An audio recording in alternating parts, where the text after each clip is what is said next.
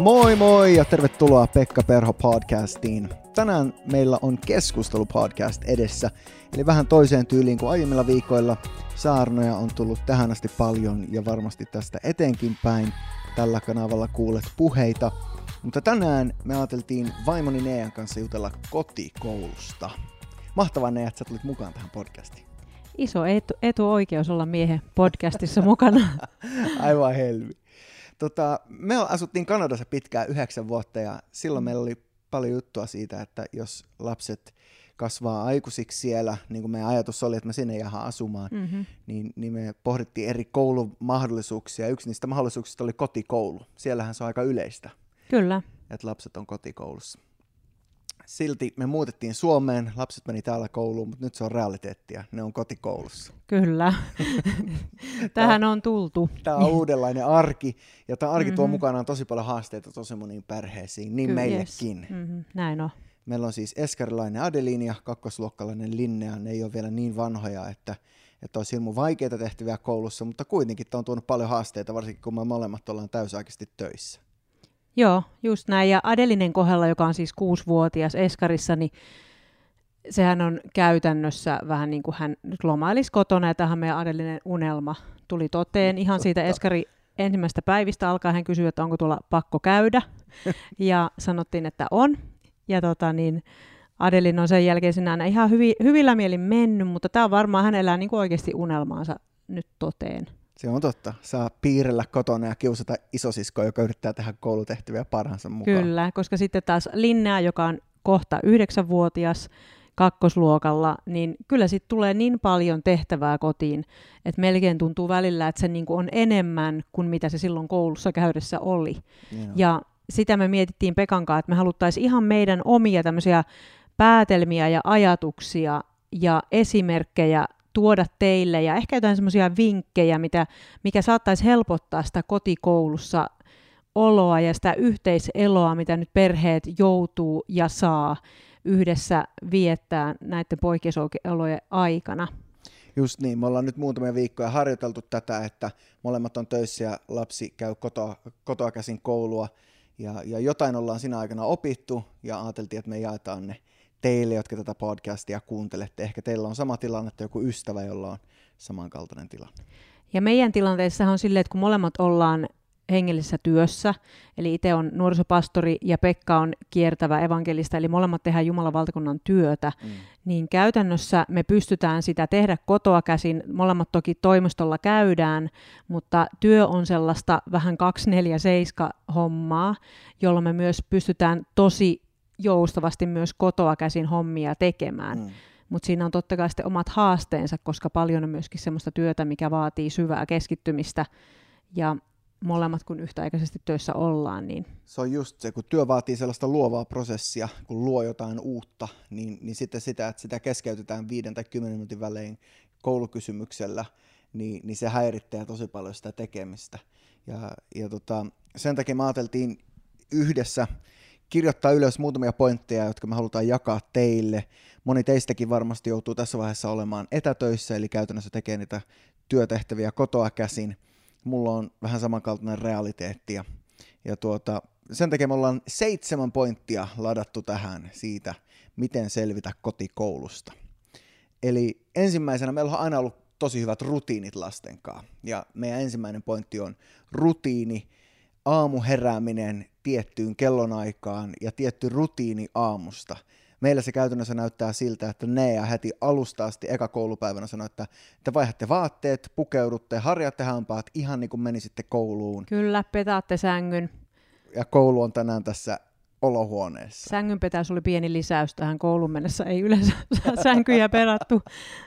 Mutta se, että päivät lähtee rutiinilla käyntiin, se on äärettömän tärkeä. Sehän on pienelle lapselle luo myöskin sitä turvaa, koska se ympäristö muuttuu niin totaalisesti ja tavallaan ne tutut tavat, että aamulla noustaan, mennään kouluun, tullaan kotiin, niin se rutiini luo myöskin siihen sit semmoista sujuvuutta siihen arkeen, niin se on kyllä nähty äärettömän tärkeänä.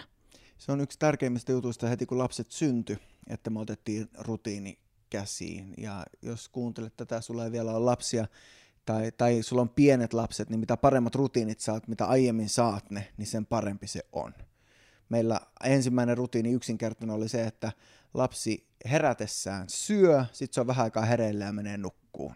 Herättyään syö, vähän aikaa hereillä menee nukkuu. Tämä oli ihan siitä syntymästä asti, miten me opetettiin meidän lapset siihen rutiiniin ja itse asiassa tutkijatkin on sanonut, että sen mukaan lapsi oppii paljon nopeammin myöskin päivärytmin ja ymmärtää milloin on yö, milloin on päivä. Et silloin myöskin meillä kaksi ja puoli kuukautisena molemmat oppi nukkumaan läpi yön ja oli siihen mennessä oppinut tosi selkeästi tavallaan sen rytmin, koska helposti sitten, jos lähteekin tavallaan lipsumaan sitä rutiinista, niin lapsi myöskin oppii semmoisia tapoja, mitkä ei välttämättä ole sitten kehittämässä sitä, sitä arkea helpommaksi. Kyllä. Yksi parhaita lahjoja, mitä voi lapselleen antaa, on unen lahja. Ja se rutiinin kautta sit se lapsi oppii nukkumaan. Ja tarpeeksi paljon unta saadessaan lapsi kasvaa parhaiten, pärjää koulussakin paremmin. Ja kaikki kehitys on paljon parempaa, kun saa mm. tarpeeksi mm, nukuttua. Kyllä. Ravinto Eli... ja uni. Eli ykkösenä me haluttaisiin sanoa, että luo selkeä rutiini, ja siihen ei rakettitiedettä tarvita, vaan ihan selkeitä rutiineja luomaan. Ja kakkosena, mitä me ollaan toteutettu meillä, että me aloitetaan koulu ajallaan. Eli joka päivä me aloitetaan päivä aika lailla samaan aikaan. Tietenkin tämä eri perheissä voi näyttää erilaiselta, kun työrytmit on erilaisia tai työajat on erilaisia tai jos on vuorotyössä tai jos joutuu kotoa käsin tekemään, niin se voi erilaiselta näyttää, mutta tavallaan, että pääsääntöisesti päivät alkaisi samaan aikaan, niin se auttaa ja tukee myöskin sitä rutiinia tosi mahtavalla tavalla. Kyllä, just se, että lapsi ei ole pyjama päällä kymmeneen asti, vaan se pukee vaatteensa ja koulu alkaa tasan kello yhdeksän. Esimerkiksi jos, jos on myöhäistä, myöhässä sille sen pisteelle, missä sitä koulua tekee, tulee sinne viitteen yli yhdeksän, niin sitten se myöhästyy ja, ja sitten silloin tietyt, tietynlaiset seuraamukset, vaikka joku herkku otetaan pois. Joo, tämä on, tämän, tämä on niinku isin näitä sääntöjä. Eli hän on, on siis, hän ajatteli alun perin, että hän opiskelee opettajaksi. Ja tämä nyt saa sitten puskea sieltä läpi näitä kaikkia unelmia, mitä... Tämä on just se. Joo. Ja mä oon kyllä nauttinut tästä ajasta, kun saa opettaa lasta. Tiettyjä päiviä on kyllä, kun ottaa niin paljon päähän, kun pitäisi omia töitä pystyä tehdä enemmän. Ja kyllä. sitten venyy iltaa ja yöhön ne omat työt. Mm. Mutta se on osa tätä aikaa. Mutta ykkösenä rutiinit, kakkosena aloita kouluajoissa. Mikä oli kolmonen? Rajoita ruutuaikaa. Ja tämä on varmaan nyt semmoinen siunaus monessa mielessä, että on ruutuja kiitos Jeesus siitä, että Kyllä. tässä ajassa, kun tämmöistä poikkeusaikaa eletään, niin moni vanhempi on varmaan aika iloinen siitä, ja siitä saakin olla silleen iloinen, yes. mutta se, että pitää sen rajoissa. Me ollaan huomattu, että meillä ainakin lapset, ne rakastaa katsoa YouTubesta erinäköisiä ohjelmia, ne tykkää katsoa kyllä TVtä ja ruutua, mutta myöskin se, että se tavallaan semmoinen luova leikkiminen on osa sitä päivää. Mm-hmm. Niin kyllä se TV-rajoittaminen ja ruudun rajoittaminen saa myöskin aikaan sitä, että lapsi saa käyttää oikeastaan mielikuvitusta ja on aikaa leikille. Ja tämä nyt toki on nimenomaan just leikki-ikäisille lapsille. Kyllä, mutta kyllä sitä ruutuaikaa on hyvä rajata ja, ja varsinkin sitten kellon aikojen mukaan, että, että myöhään illalla ei enää ruutuja, ne aktivoi niin paljon, että sitä on vaikea nukahtaa illalla. Ja ulkoleikki on meillä myös sellainen sääntö, että joka päivä mennään ulos. Ruutuaikaa pitää Kyllä. olla niin vähän, mm. että joka päivä tulee myös se ulkona oleminen. Nelosena. Meillä taitaa nimenomaan se ulkoilu. Kyllä, ulkoilu on siellä ja me ollaan tehty meidän perheessä silleen, että meidän lapset on saanut ulkona leikkiä ihan muutama perhe, kenen kanssa ollaan sovittu, että tämän poikkeusajan aikana he saa mennä ulos. Tälläkin hetkellä he on ulkona ja on ollut hauska nähdä, miten paljon tämä poikkeusaika on saanut aikaan. Nimittäin meidän lapset ulkoilee muutenkin päivittäin, mutta ei ole ollut niin hirveän ahkeria siinä. Mm. Mutta tämän poikkeusajan aikana meillä on lapset ollut kuutta seitsemää tuntia ulkona. Ne on välillä käynyt syömässä ja takas sisälle. Ja se on muuten, muutenkin muistuttanut jotenkin sitä niin kuin omaa nuoruutta tai omaa lapsuutta, minkälaista silloin yes. ennen oli. Kyllä. Se on, se on tota, sääntö, mikä me tehtiin niiden kahden kaveriperheen kanssa käytännössä, kenen kanssa lapset on leikkinyt, että sisälle ei mennä. Lapset ei tänä aikana leiki kavereiden kanssa sisällä, mutta ulkona, voi, ulkona voivat leikkiä ja ne on kyllä nauttineet siitä. On, kyllä. Ja siellä säässä on, kuin säässä. Säässä kuin säässä. Siellä ovat sato tai paisto, niin ulkona on viihdytty. Um, numero viisi, mitä me mietittiin myös, olisi se, sellainen, että tämä on niin nyt mahdollisuus yhteiselle tekemiselle ja olemiselle. Ja ikään kuin semmoiselle niin kuin läsnä olemiselle. Että me voidaan miettiä kaikki nämä rutiinit, me voidaan miettiä ulkoilut, me voidaan miettiä ajoissa aloittamiset kotikoululle, mutta se, mikä tämä myöskin tämä aika on, niin tämä on ihan mahtava aika olla läsnä ja pysähtyä. Kyllä. Se, että työ on monella siirtynyt kotiin, meilläkin Nean kanssa nykyään valtaosaa työajasta tulee kotoa käsin tehtyä, niin sitä on läsnä siinä arjessa ihan eri tavalla. Ja mäkin olen monta kertaa siirtynyt töitä siihen, että kun lapset on mennyt jo nukkumaan, että sitten mä teen jotain työjuttuja vielä. Sen takia, että ne tunnit, kun me saadaan olla yhdessä, on sellaista tietyssä mielessä harvinaista herkkua. Mun työhön liittyy paljon matkustaminen, mä oon tosi paljon poissa useita päiviä viikossa normirytmissä. Ja just tällä viikolla on viimeksi tätä usean kertaan sanonut Nealle, että tuntuu niin erikoiselta, että saa olla läsnä. Että ei tarvi mm. olla lähtemässä johonkin toiselle puolelle Suomea, vaan aika perheenkaan. Miten arvokasta se on? Ja kuinka ainutlaatuista se on, että ei me varmaan kukaan ajateltu, että tällainen aika tulisi, missä koulut siirtyy kotiin ja perheet viettää sitä aikaa enemmän lastensa kanssa, niin jotenkin mä haluaisin muistuttaa myös perheitä ja vanhempia, että ne lapset on pieniä vaan kerran. Sulla on vaan kerran se mahdollisuus olla läsnä sen lapsen arjessa tällä intensiteetillä. Mm-hmm käytä se hyödyksi. Ota siinä niitä hetkiä, missä sä katsot sun lasta silmiin, syvälle silmiin ja sanot, että mä rakastan sua, mä uskon suhun, mä luotan suhun. Ota niitä hetkiä, koska monesti siinä arjen pyörityksessä mä uskon, että jokainen voi meistä yhtyä siihen, että kun lapset käy koulua, me käydään töissä, lapset menee harkkoihin, me kuskataan ne sinne, sitten on ilta, sitten mennään nukkuun ja sama rumba jatkuu, mm-hmm. niin harvoin niissä hetkissä tulee oikeasti oltua läsnä. Mutta tämä on ihan ainutlaatuinen hetki pysähtyä. Ja jos meillä löytyy sen verran itsekuria siinä, että me ruvetaankin laskea vähän niitä standardeja alas. Mm. Kun mitä sä ajattelisit, Pekka, jos me mietitään sitä, että kuinka helposti varsinkin täällä Suomessa ehkä me pistetään standardi ihan, ihan niin kuin turhankin korkealle monesti siinä se on suorittamisessa. Niin. Ja, ja jopa niin kuin lasten harrastuksissa esimerkiksi, että pitää olla vähintään yksi harrastus ja mielellään kaksi ja, ja jollakin jopa kolme. Ja, ja sitten koko las, la, niin kuin lapsuus menee siihen, että aika vanhempien kanssa kuskaamista paikasta toiseen. Mm. Ja, ja, tai, tai että isä on töissä koko päivä ja sitten se tulee kotiin ja laittaa ruoan ja sitten taas pitää lähteä kuskaamaan. Nyt kun kaikki harrastuksetkin on tauolla, Joo. niin tämä on täydellinen hetki toteuttaa tuo pointti viisi tässä podcastissa tällään, eli ole läsnä. Kyllä.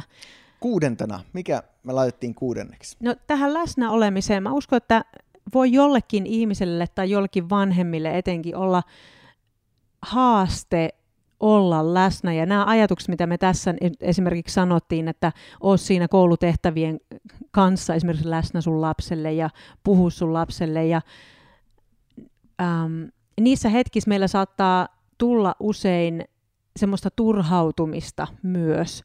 Ja meillähän tietenkin on paljon lapsia, joilla saattaa olla oppimisvaikeuksia ja ne haasteet ja ne koulutehtävät kotona saattaa tuottaa enemmän haasteita. Ja se saattaa tuottaa ihan lisää todella isoakin turhautumista. Kyllä.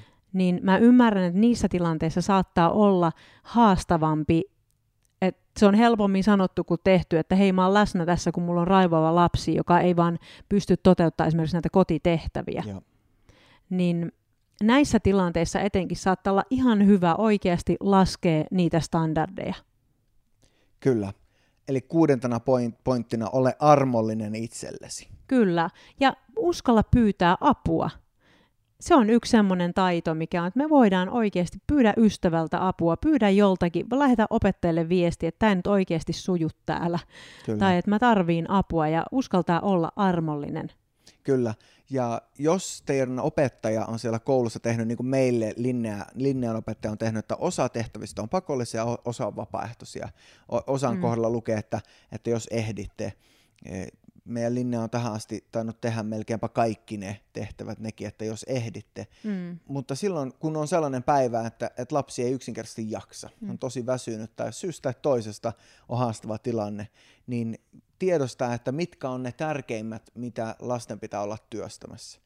Kyllä. Esimerkiksi onko se matematiikka tai onko se äidinkieli, eh, onko se nyt tärkeämpää, että se lapsi tekee vielä uuden matikan tehtävän vai onko se äidinkieli se, missä se tarvii tällä hetkellä eniten kehitystä. Mm. Että aloittaa siitä päästä, mikä on se tärkeimpää ja sitten olla armollinen sen kanssa, että ehkä kaikkia Kyllä. tehtäviä ei saa tehtyä.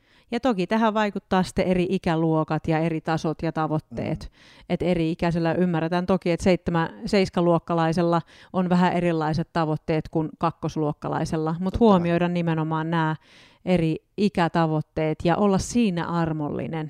Tässä tilanteessa myös moni sellainen henkilö, joka on esimerkiksi lukion viimeisillä vuosilla – tai, tai ylipäänsä sellaisessa tilanteessa, missä nyt tämä kevätkausi on ratkaiseva siihen, että mm. miten pääsee kouluun tämän jälkeen. Mm. Miten mä haen yliopistoon, jos mun lukion todistus ei ole tarpeeksi hyvä. Tai, tai yläasteella lapsi on ja, ja on, on haasteita ja, ja tuota, miettii sitä, että, että tuunko mä pärjäämään tulevaisuudessa. Niin siinä löytää se oikea rytmi niin, että tekee ne asiat, mitkä kehittää ja mm. jättää tekemättä ne jutut, mitkä on enemmän toistoa tässä mm. vaiheessa. Kyllä. Et kyllä tässä vaiheessa ja näissä ajoissa on tosi vaikea sitä sillä lailla antaa niitä oikeita neuvoja just niihin oikeisiin perheisiin tai mm. oikeille yksilöille, koska jokainen on niin omanlaisessa tilanteessa. Mutta mä uskon, että tässä oli semmoisia ehkä yleispäteviä muutavia neuvoja, mitä me haluttiin ainakin meidän, meidän sydämeltä teille antaa. Kyllä. Eli se, joka jäät miettimään vielä, että tässä oli vasta kuusi, niin se seitsemäs oli se laskestandardeja. Kyllä. Eli se, mistä me tässä jo lähettiin äsken keskustelemaan. Mehän ei voi paljon muuta tehdä kuin kertoa omista kokemuksista ja yrittää rohkaista muita, jotka on samassa veneessä meidän kanssa. Etätyötä joudutaan tehdä etäkoulua ja ja monelle vanhemmalle tämä voi olla sellainen aika, että tuntuu, että hukkuu. Mullakin on ollut mm. sellaisia päiviä, että tuntuu, että miten mä ihmeessä mä kerkeen tehdä kaikki työt ja hoitaa tämän paketin täällä kotona. Mm. Ja oma, omat haasteet on siinä, ja meillä se hyvä puoli on se, että me voidaan tehdä yhteistyötä siinä mielessä, että meillä molemmilla on liikkuva työ. Me voidaan tehdä osan siitä kotona ja Kyllä. osan siitä toimistolla, osan siitä ihmisten kanssa muualla. Ja mä uskon, että jokainen voi löytää omat aseet ja omat avaimet. Mutta nämä seitsemän, joita me haluttiin jättää teille, oli siis ensimmäisenä laita herätyskello soimaan, aloita päivä rutiinilla. Kakkosena aloita koulu ajallaan. Koulu alkaa joka aamu kello yhdeksän tai mikä kello on aika se onkaan, millä te aloitatte. Kolmosena rajoita ruutuaikaa. Neloisena ulkoile, eli varmista, että lapsi on ulkona päivittäin tai ulkoile itsekin. Vitosena Tämä on aika, jolloin voit olla läsnä. Kuutosena ole armollinen itsellesi ja seiskana laske standardeja. Mun täytyy sanoa, että tuo laske standardeja on mulle tosi vaikea. Mä en tykkää yhtään siitä, kun mm. hommat ei mene täydellisesti. Mä haluan aina hioa kaikkea loppuun asti, että se olisi mahdollisimman hyvää. Mm. Mutta tämä on varmaan sellainen aika, missä ainakin tiettyjä standardeja pitää laskea, että voidaan tehdä se, mikä on tärkeintä. Tai ehkä terävöittää niitä asioita, mihin ni- nyt on aika panostaa. Kyllä upea oli jutella vaimon kanssa. Näistä me jutellaan aina kotonakin, mutta tällä kertaa tälle podcastinkin kautta. Niin kiitos Neija, kun olit mukana ja kiitos kuuntelijat, että lähditte kuunteleen ja pysyitte matkassa tähän asti. Kiitos munkin puolesta.